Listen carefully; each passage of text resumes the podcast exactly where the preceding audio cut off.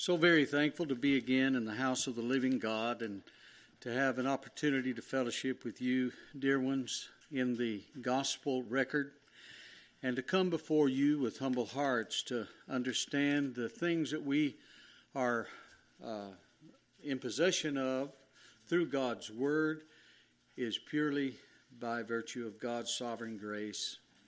Isn't it gracious of God to bestow His word in our own language so that we might rejoice in the things that God has prepared for us.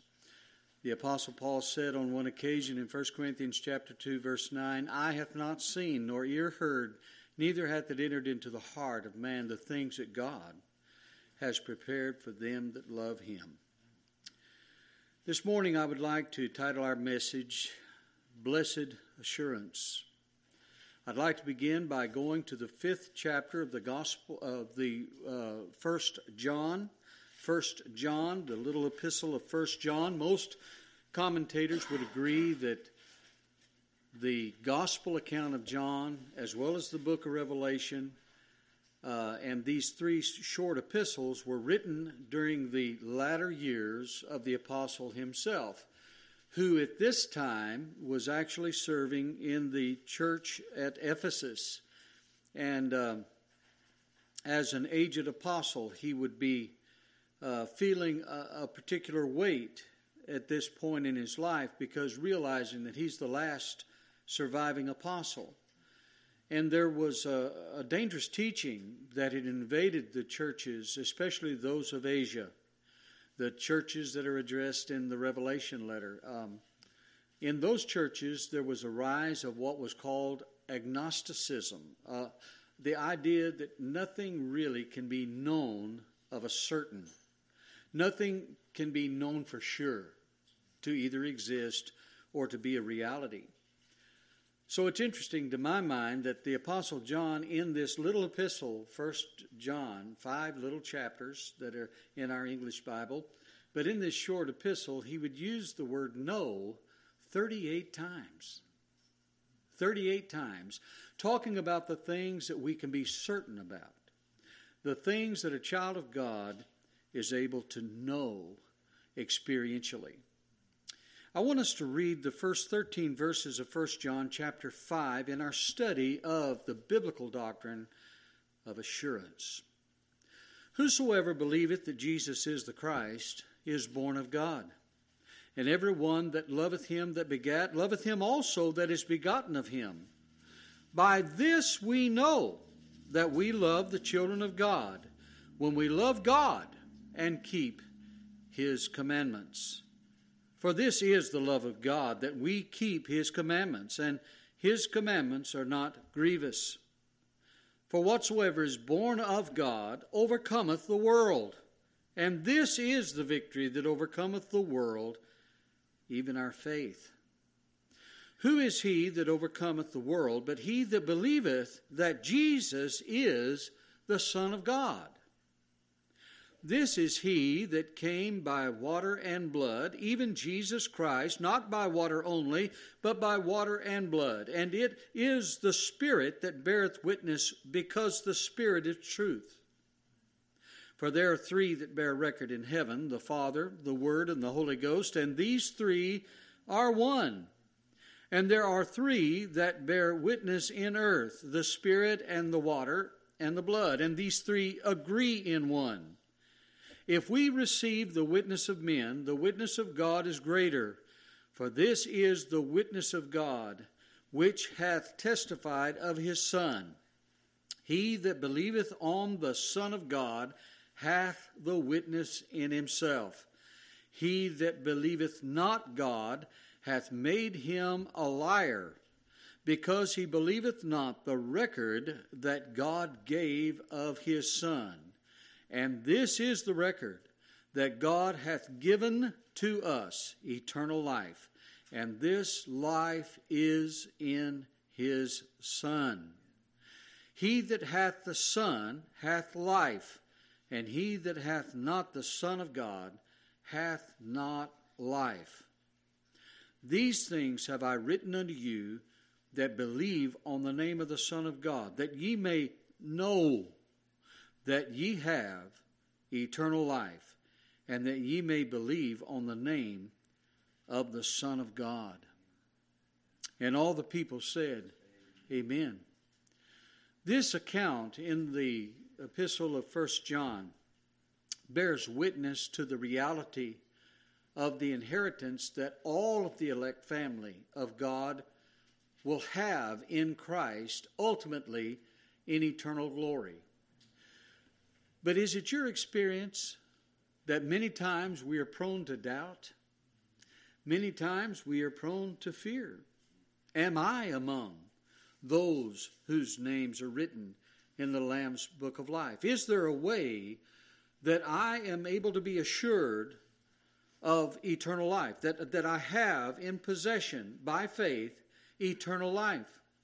Is it important for us to um, understand the gift of faith and what that faith is as a conduit that connects us relationally to the Father through His Son, Jesus Christ? Is it important for us to actually preach and publish the gospel of Jesus Christ so that others may hear?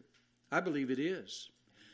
And I can say without equivocation this morning, upon the testimony of the Word of God, that the only ones that we are able to assure of eternal life are those who believe in the Son of God.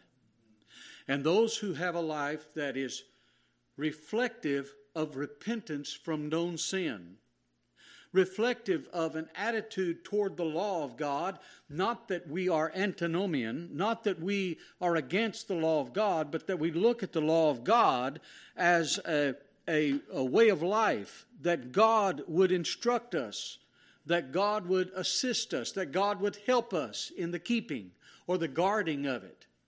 We stand before you looking not at the law in the hand of Moses, but at, the law in the hand of Jesus Christ. Amen.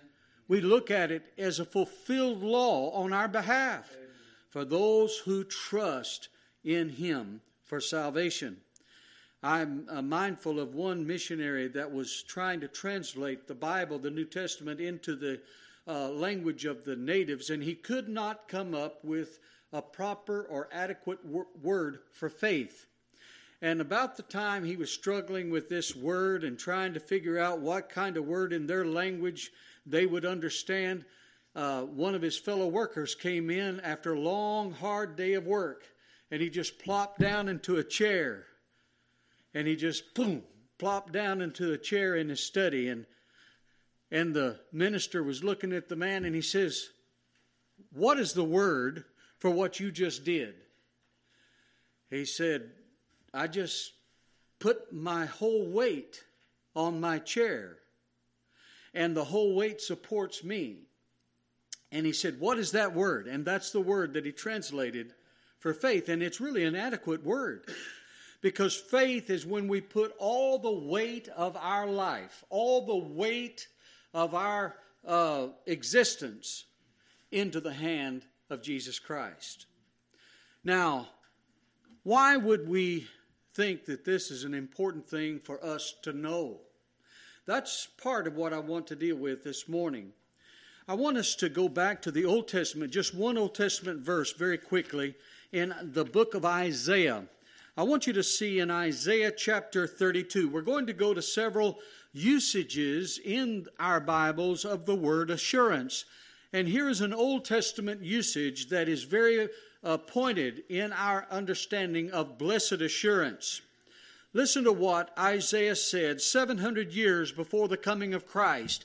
He would write in verse 1 Behold, one day a king is going to reign in righteousness, and princes are going to rule in judgment, and a man shall be in hiding place from the wind and a covert from the tempest. Now, I'm going to submit to you this morning that that man is Jesus Christ.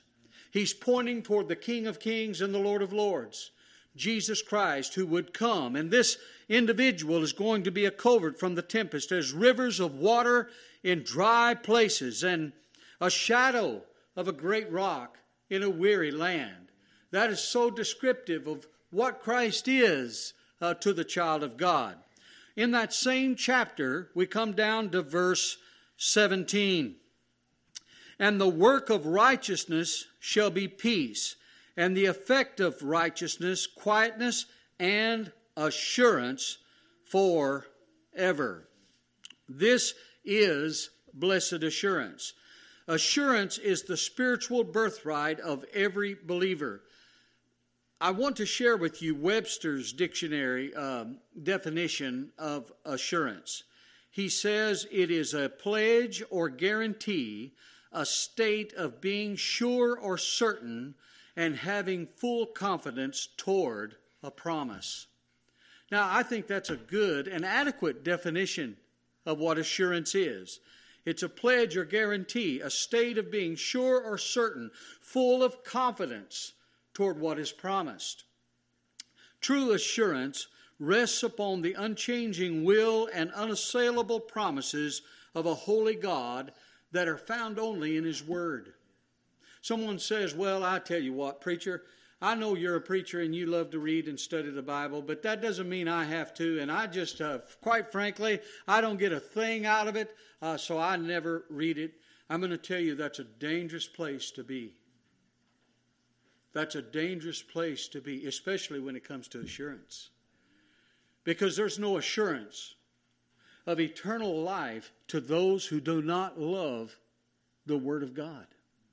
And if I don't love the Word of God, something's wrong, not with the Word and not with God, but something's wrong with me. So, here in the Old Testament book of Isaiah, I find this wonderful description of what we have in Christ. I love what uh, Matthew Henry said. He, he, he quoted from Faber. Uh, who was a poet, and he says, These surface troubles come and go like ruffles of the sea. The deeper depth is out of reach to all, my God, but thee. He was describing the attitude of assurance, realizing that my present circumstances will never change the future promise from being fulfilled that God has made in His Word. Isn't that wonderful? Isn't it wonderful to think that it is the blood of Jesus Christ that makes us safe, and it is the Word of God that makes us sure? We have in Christ Jesus the substance of true assurance because of His blood. We're going to develop that more in a moment in the book of Hebrews.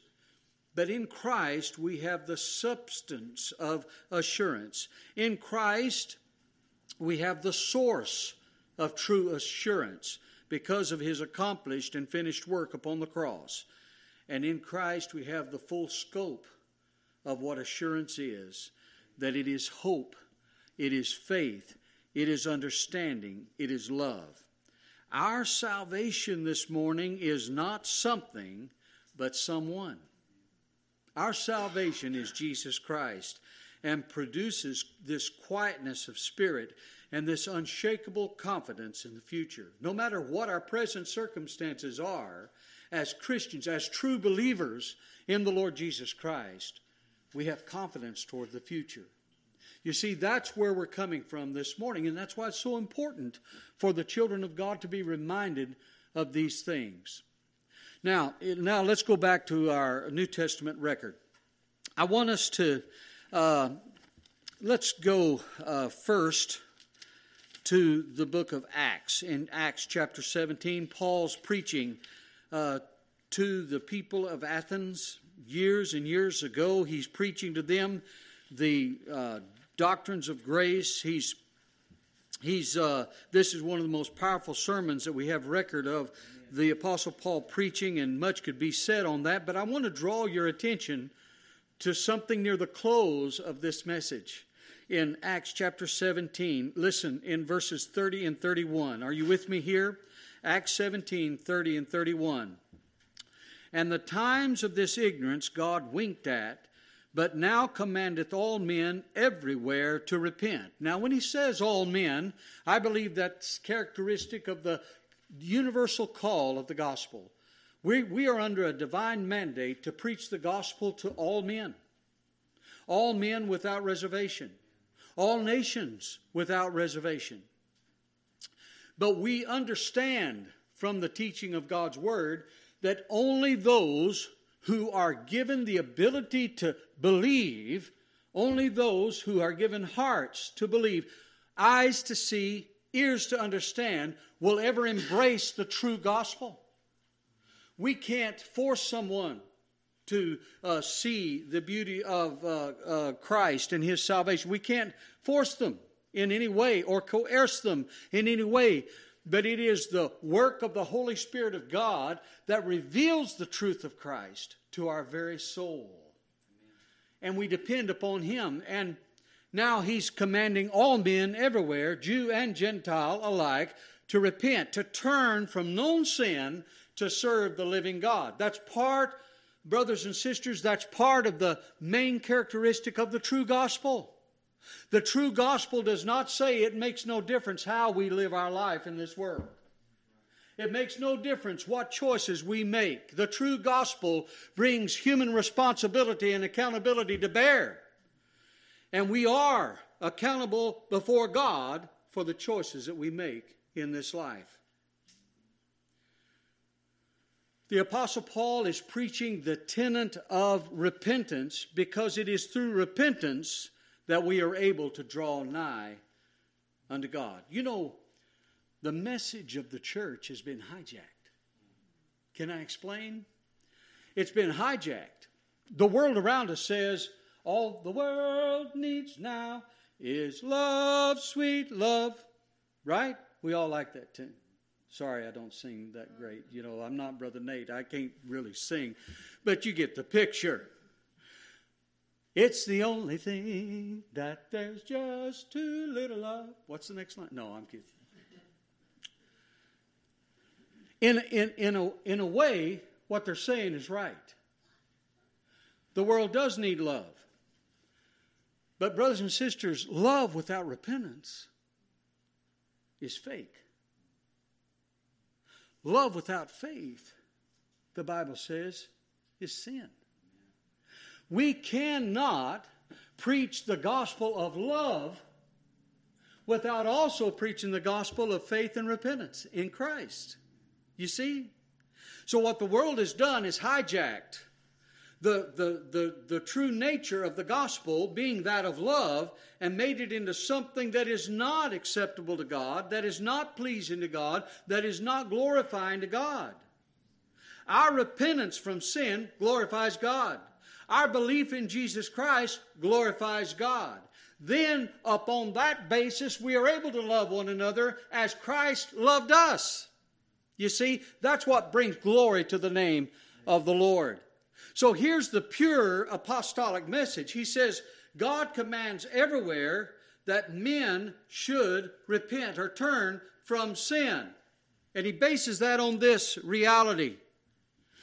He says in verse 31 of Acts 17, Because he hath appointed a day in which he will judge the world in righteousness by that man whom he hath ordained. Now, who is that man that he hath ordained or set apart? That's Jesus Christ, friends. Jesus Christ, whereof he hath given assurance. Now, watch this. He has given assurance to all men in that he hath raised him from the dead. You see, brothers and sisters, when Jesus Christ died upon the cross for our sins, he went into the grave and uh, for a period of three days, but he rose again, triumphant over death, not for himself. It wasn't for his own sake that he did such a thing. He did that for you and I. And you're sitting there this morning and you're saying, Yes, Brother Jeff, I believe. I believe that Jesus Christ died on the cross for me. I believe that He rose again so that I would be justified before a holy God. I, I believe that, Brother Jeff. But I'm still dealing with discouragement, or I'm still dealing with doubt. I'm still dealing with fear in my own life and in the lives of those I care about. I, am still dealing with those kind of things uh, in a, a functional way. I'm not applying what I know to be true in Christ to what I'm dealing with today. Is that your problem? Uh, you know, sometimes that's my problem. I'm not filtering the things that I endure in life here through the lens of what I view the future to be in Christ. It's, a, it's, it's something we all deal with because we're living in a broken world. But he says, I want to give assurance that God, Jesus Christ, is going to come as judge of all men. Now, Let's go to the book of Hebrews very quickly because most of our time will be spent this morning in the book of First John. But I want to use this as a foundation for our remarks.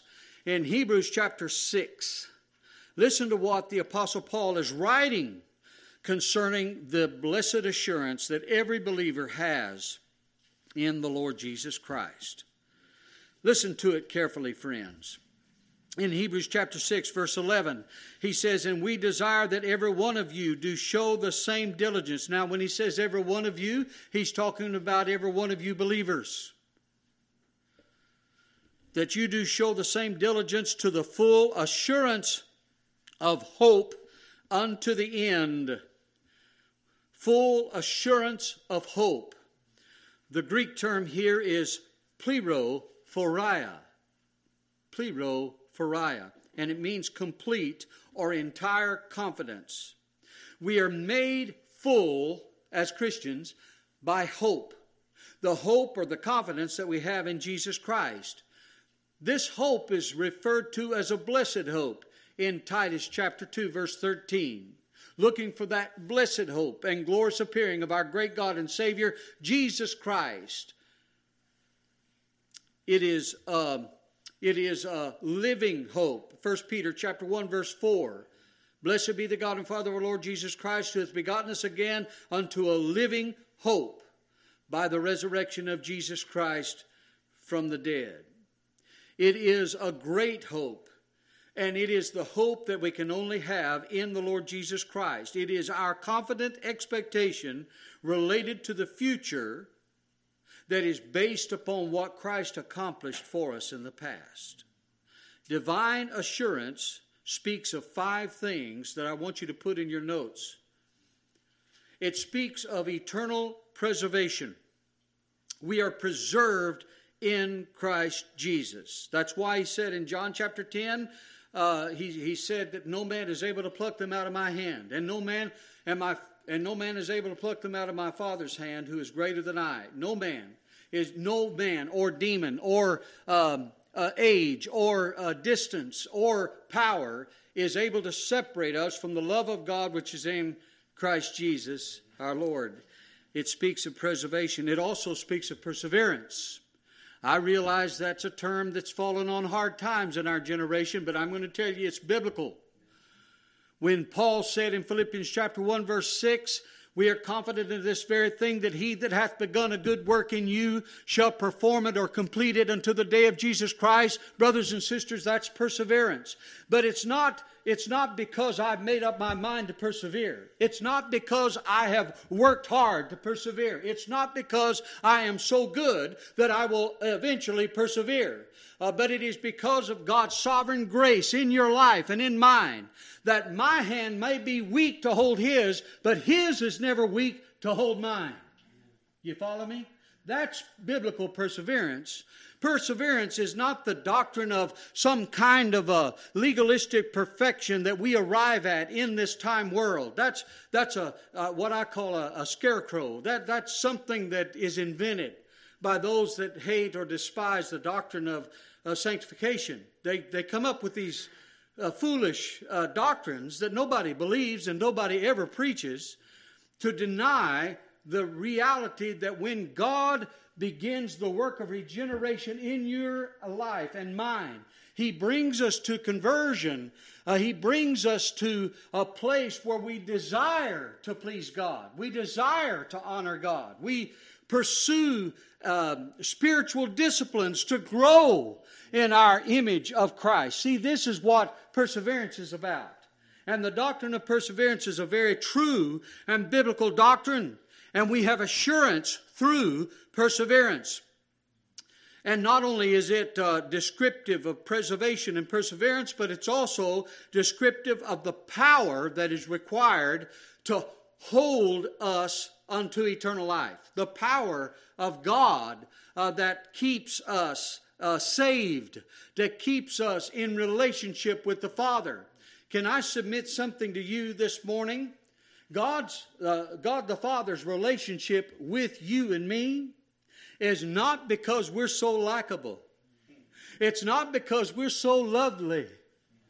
But His relationship with you and me is not based upon our efforts or our work, but it's based upon the finished work of Jesus Christ on the cross. It's based upon the finished work of Christ on our behalf on the tree of the cross. That's what builds assurance, friends. That's what gives us assurance. It's preservation, perseverance, power, and then what the wonderful promises of God. Oh, we could preach a long time on this. The wonderful promise of God toward his elect family. He's not going to lose one. Hallelujah. And then, fifthly, it gives us peace. I'm just touching on this for your note's sake.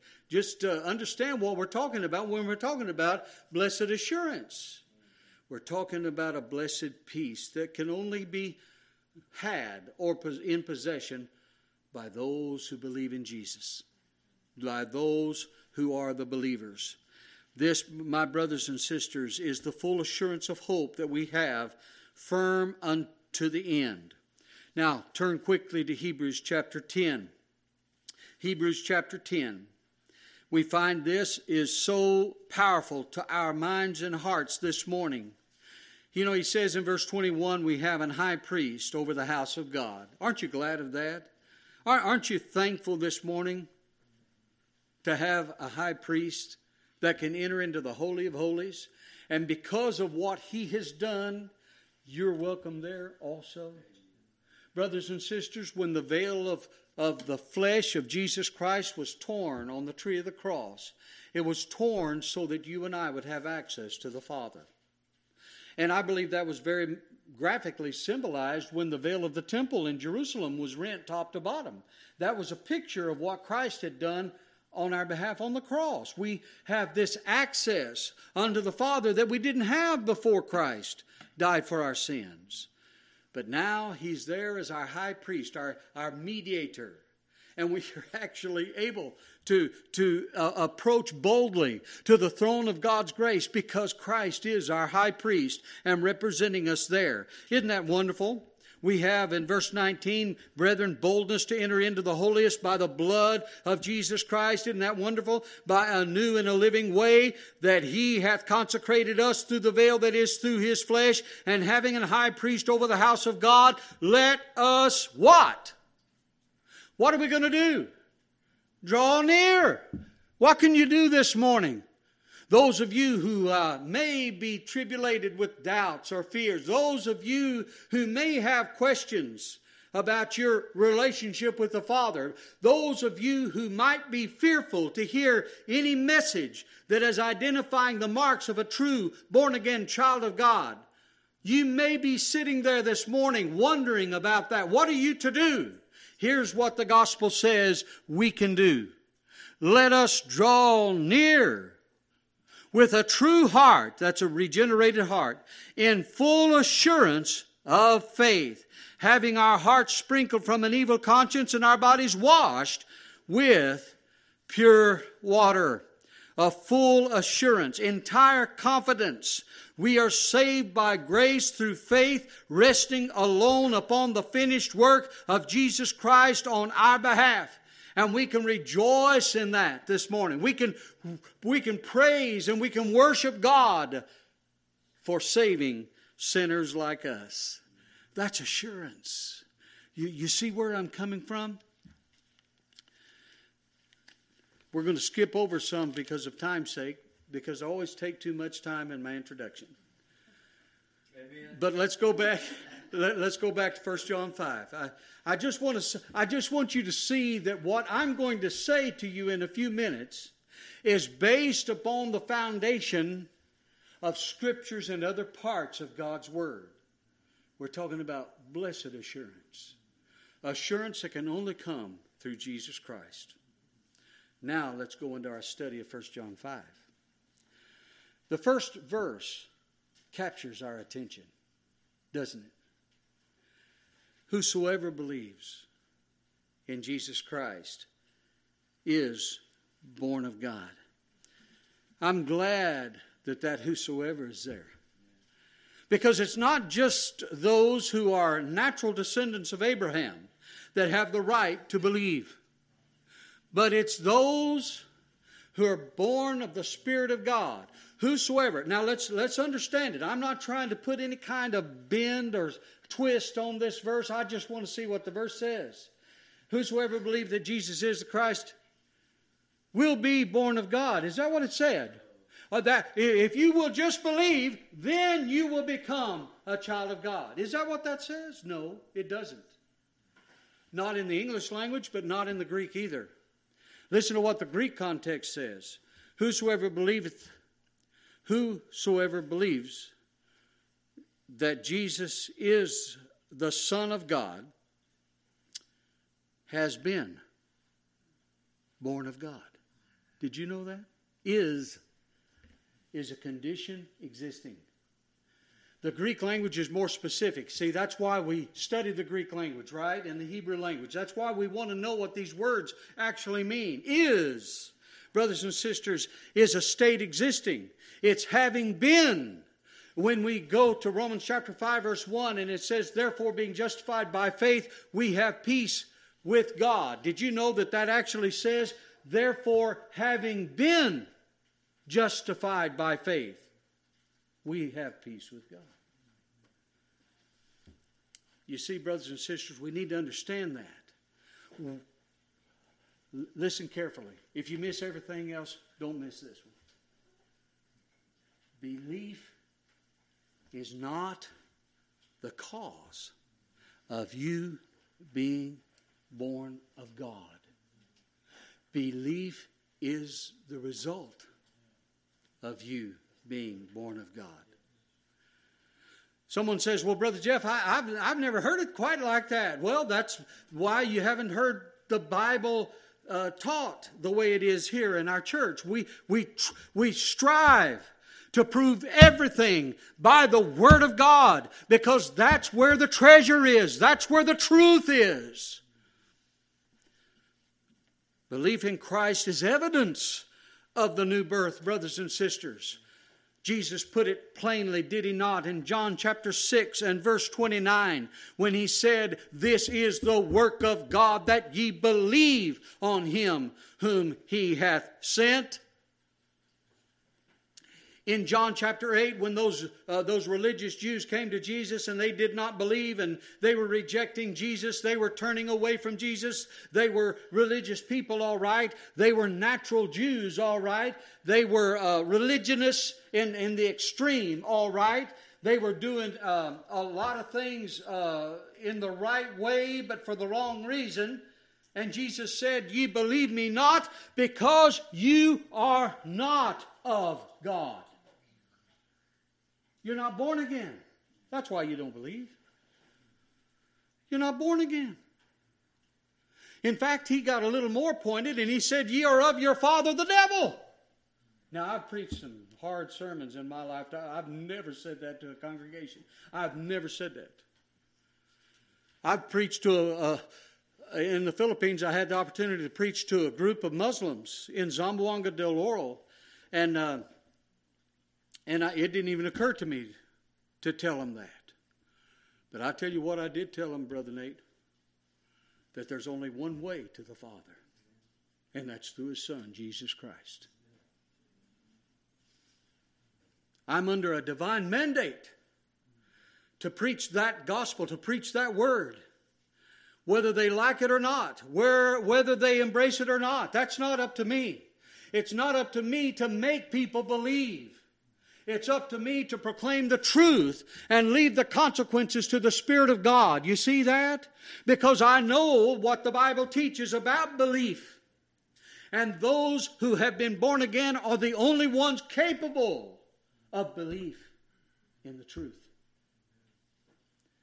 I love what Paul said in Acts chapter 13, verse 48, when he preached this gospel to the Gentiles. And when the Gentiles heard this, they rejoiced and were glad. And as many as were ordained unto eternal life believed. Who? Who's going to believe the truth? Who's going to believe in Jesus Christ? Those who were ordained unto eternal life. To me, that's just the pure, simple teaching of the Word of God. And I love what Jesus said. And, and this gets a little pointed, brethren. Forgive me if it's pointed, but I'm telling you the truth.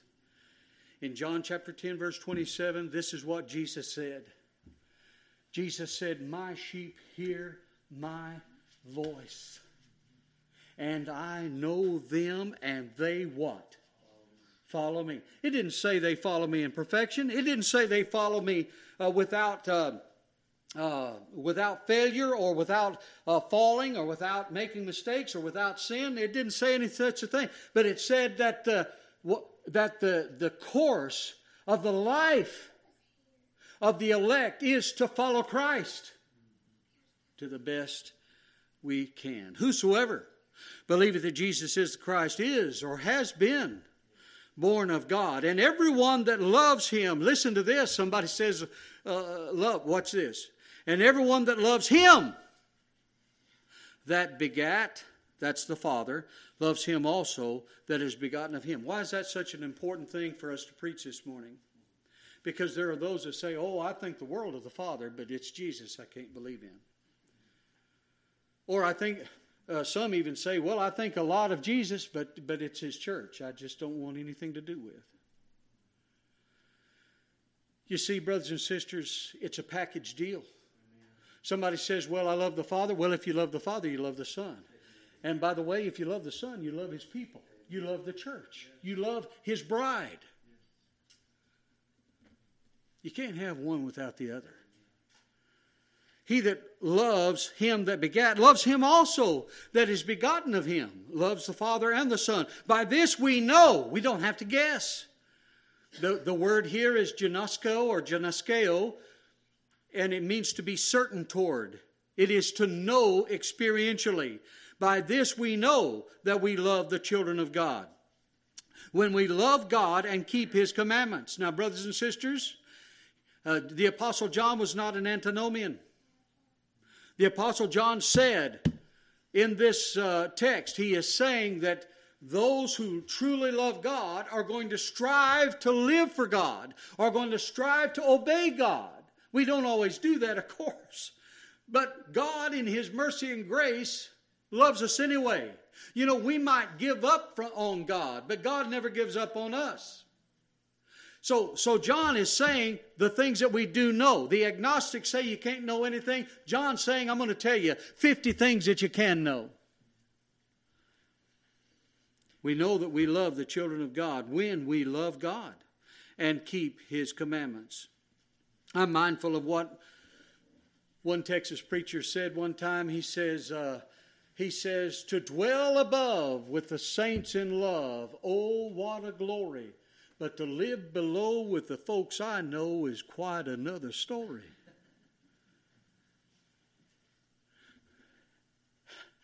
How do you love those that you might disagree with? How do you love those that disagree with you? How do you love those that hurt you or disappointed you in any way? How do you love them? You love them through Christ. You love them through Christ. Because you're trying to follow Christ, and Christ loves you in spite of your faults and failures. That means that those that follow Christ are going to love one another in spite of the faults and failures that are obvious and daily imbibed by his people. For this is, verse 3, for this is the love of God which that we keep his commandments, that we guard his commandments, that we count holy his commandments. And his commandments are not grievous. His commandments are not grievous. Uh, we we strive to follow the example of Christ because Christ is the law keeper. He's He's the law giver, He's the law keeper. And we are able to identify with Christ even in our faults and failures because Christ never did fail.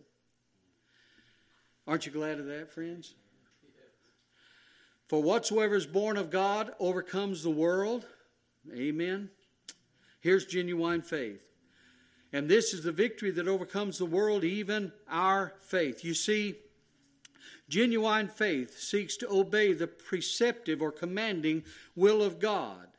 And, and even when we fail in our battle or in our race, we are able to be forgiven. We're able to be forgiven. We're able to be restored. We're able to be given uh, back what was lost. He said, I will restore unto thee the years that the cankerworm has eaten. God is the one that does that, not because we're so good or deserving of it, but because He's a God of grace. And He has grace toward His people.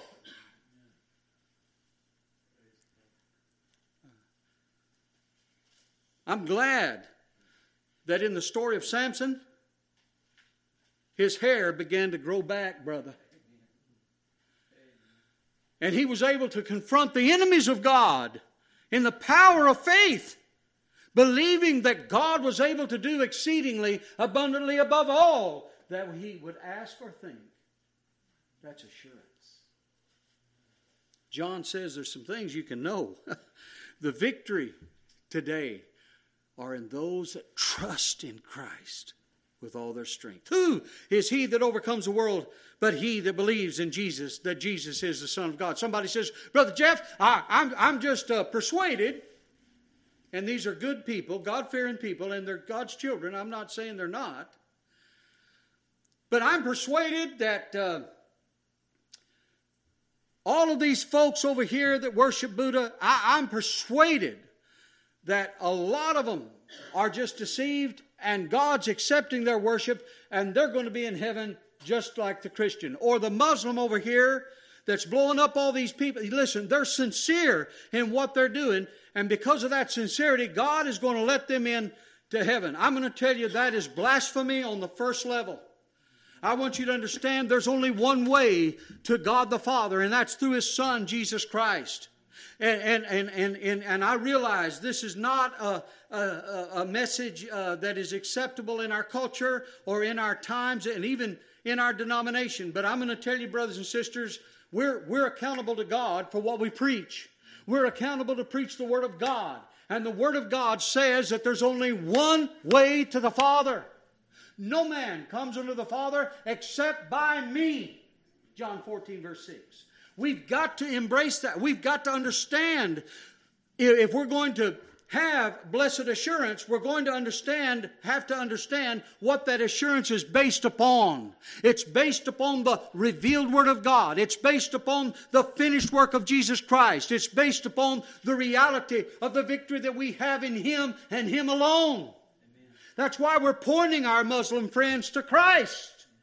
We're pointing our Hindu friends to Christ because we know that without Christ, they won't be in heaven. They won't be in the world that knows no sin. It's important, isn't it?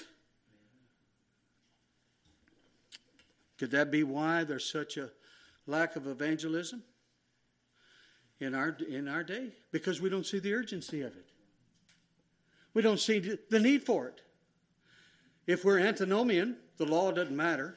If we're universalists, most folks are going to be in heaven anyway, except for Hitler and Stalin and those kind of folks.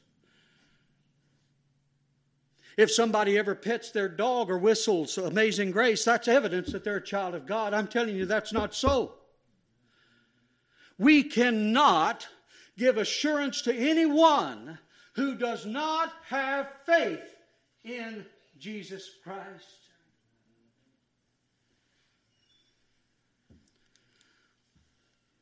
Hear John. Hear what hear his heart. Remember, he's an old man. He's in his 90s, uh, probably at this time, and he's grieving because of the loss of those around him. He's, he, he's grieving that the church is not uh, fully functioning as we ought to. He's, he's saying, Who is he that overcomes the world but he that believes that Jesus is the Son of God? This is he that came by water and blood. Somebody, now, uh, there's a lot of confusion on these verses, but it's so simple if you just let God's word speak. This is he that came by water and blood. I believe that this is a reference to the baptism and the death of Jesus Christ. Remember when he was baptized in Matthew chapter 3, the voice out of heaven said, This is my beloved Son in whom I'm well pleased. And when he died upon the cross, brothers and sisters, I believe that God the Father was accepting that sacrifice, he was accepting it. He came not only by water, but also by blood. He's talking about and referring to the sacrificial death of Jesus Christ on our behalf. He says he came by water and blood, and it is the Spirit that bears witness because the Spirit is truth, right? John chapter 14, verse 26. Remember what he said? The Spirit is truth. He shall guide you in all truth and bring to your mind that which I have spoken, Jesus said of the Holy Spirit, the Paraclete, that shall come. Verse 7 For there are three that bear record in heaven the Father, the Word, and the Holy Ghost, and these three are one. Somebody says, Well, Brother Jeff, that's not in my translation. Did you know that? Did you know that a lot of translations are leaving that verse out? Brothers and sisters, I'm telling you, that's a mistake. And you read why they left it out, and they say something like this Well, it's not in uh, the major manuscripts. But if you do a little more digging, you find out that it's in a lot of the manuscripts. It's in not only the Greek manuscripts, but the Latin manuscripts have uh, chapter 5, verse 7. But they're saying because they're, these words are not in all of the manuscripts, we're going to leave that out. Now, I'm not, a, I'm not as good as, at grammar as a lot of you are, but if you read verse 6 and then jump to verse 7, does it, I mean, uh, to verse 8, leave out verse 7? Does it make any sense? Isn't it a redundancy? Isn't it a repetition? It makes perfect sense to put verse 7 right where it's at. Uh, uh, and, uh, I didn't mean to get on that rabbit trail. Forgive me for that. But but listen, there are three that bear record in heaven: the Father, the Word, and the Holy Ghost. And these three are one. And brothers and sisters, that's Bible. That's Bible. That's the Trinity. Oh, that's the only. Have you ever talked to a Jehovah Witness and they say, "Well, that's the only verse you've got." And by the way, their Bible didn't have that verse. But that's the only verse that proves the Trinity. Oh no, there's many verses that prove the Trinity this morning that we don't have time to get into. But brothers and sisters, verse eight starts with "and." That's a conjunction, right? And there are three read that with the last part of uh, verse 6. And, and it is the Spirit that bears witness because the Spirit is truth. And there are three that bear witness in earth. See, it doesn't make sense. He's just repeating himself if verse 7 is not there. Verse 7 fits there. There are three that bear record in heaven. Hallelujah. And there are three that bear witness in earth the spirit and and uh, uh, uh, the the spirit, the water, and the blood, and these three agree in one. It's ta- it's pointing toward the redemptive work of Jesus Christ when He was in the earth.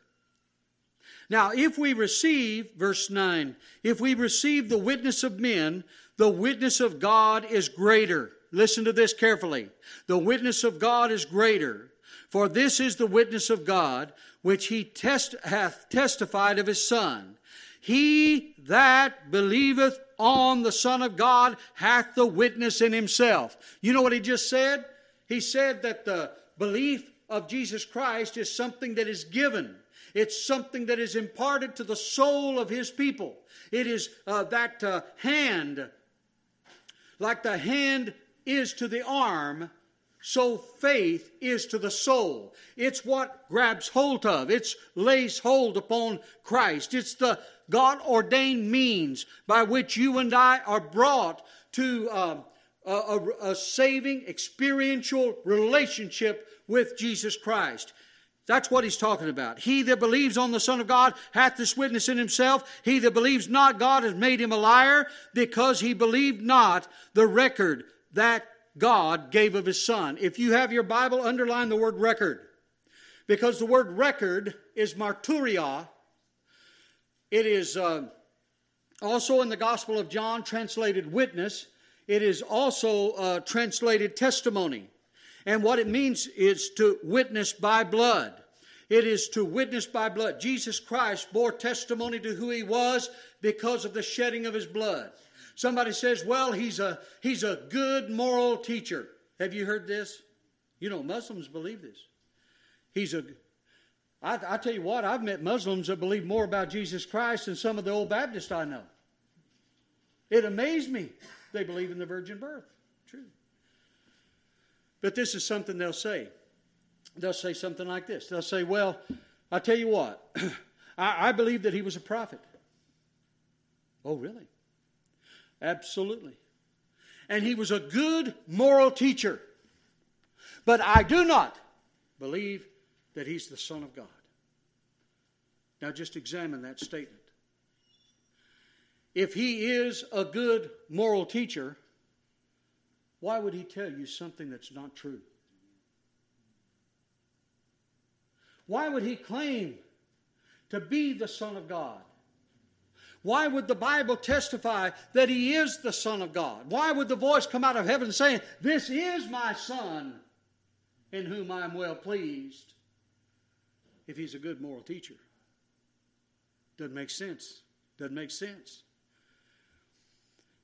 Brothers and sisters, do you realize? Can I, can I just spend a little bit of time, just a few minutes, take this off of my sermon time? But it's important. Jesus, they say Jesus never claimed to be the Son of God. Jesus claimed to be the Son of God. When they said, Are you the Son of God? And he says, I am, that means I am the Son of God. He was claiming to be the Son of God. But did you know Buddha never claimed to be the Son of God? Did you know that? Did you know that Confucius never claimed to be the Son of God? Do you believe, do you, do you know that Muhammad never, never claimed to be the Son of God? But Jesus Christ did. And let me tell you something else that Jesus Christ did. Jesus Christ claimed to turn, turn water into wine. Did he do it? Did he do it? This means yes, this means no. Yes. Even our smallest child here, Logan, did Jesus change water into wine? Yeah, he did. He knows that based on the testimony of the Bible. Jesus claimed that he could walk on water. Did he do it? Sure did. Jesus Christ claimed to raise the dead. Did he do it? Yes, he did. Jesus Christ could heal all manner of disease. Did he do it? Yes, he did. You see, my point is everything that Jesus claimed come about. Every, everything that Jesus claimed was actually accomplished. And when Jesus Christ said that he is the Son of God, that claim is true based upon the evidence of what he had done. And, brothers and sisters, you can rest in that. You can rejoice in that. You can be assured of that sacred truth. It is a record in heaven itself. I've got to, uh, I've, I've got to get to this quickly. This is the record, verse 11 in our text. This is the record that God hath given unto us eternal life, and this life is where? Not in any other, but in His Son. He that hath the Son hath life, he that hath not the Son of God hath not life. Now I'm going to ask you, how hard is that to understand? How, how hard? You have to work hard to misunderstand what He just said. He that has Christ is saved, he that has not Christ is damned. Period. It's not my personal opinion. It's not because of our articles of faith. It's not because of our church diplomacy or teaching.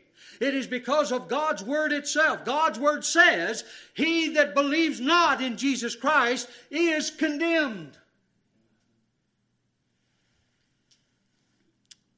But he that believes is saved.